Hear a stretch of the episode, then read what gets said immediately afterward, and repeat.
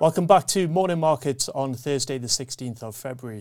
In terms of market developments over the last 24 hours, global equities were up 1.5%.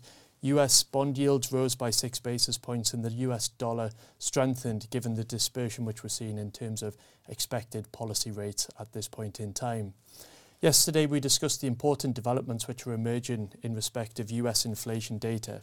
A positive trend is underway. We're seeing inflation cooling. The current headline level is 6.4%, and that's down from the summer highs of 9.1%. However, we're still more than three times above the central bank target. To combat inflation, the Federal Reserve, so the US central bank, have raised rates by 4.5% in the space of 11 months to cool inflationary demand. And analysts were starting to get very comfortable with the idea that we were in touch and distance of the peak or the end of the interest rate hiking cycle in the US.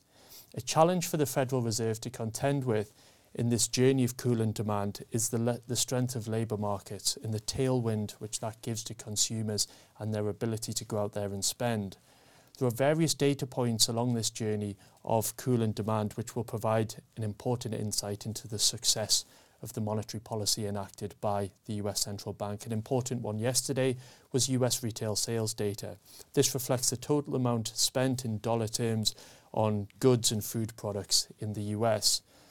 Retail sales grew by 3% between December and the end of January, so that was more than 1.2% ahead of analysts' expectations, with evidence that consumers are still going out and spending in department stores, supermarkets, and bars despite the increase in lending costs which we've seen.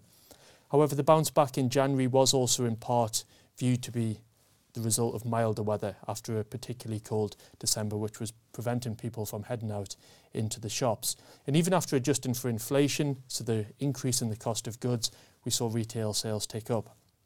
The strength of the non-farm payroll data, which we had on the 3rd of February, put wind in the sails of several Federal Reserve members to support their argument that they expect interest rates to remain at the high levels through the course of 2023 rather than cutting through 2023, which was starting to come into markets' expectations.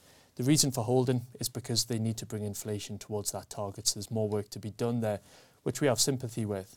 It will be important to see how data points evolve in terms of the strength of the consumer in the coming weeks and coming months, and we'll keep you up to date on that here on Morning Markets.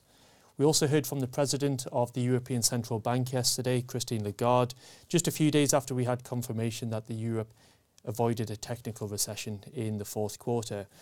Within the session, Lagarde made clear that there was more work to be done in terms of tackling inflation and that they intend on raising interest rates uh, in their March meeting. Whilst topical here in the UK, the announcement of Nicola Sturgeon uh, offering resignation had no impact on international uh, markets. The weakness in the pound was more essentially influenced by the softening of UK inflation data, which we had through the course of the week. Thank you very much for watching. We look forward to bringing you up to date tomorrow here on Morning Markets. If you're interested in taking your investing to the next level or would like to know more about the options available to you when you retire, then download our free guides to ISAs and pensions. These are available in the video description below.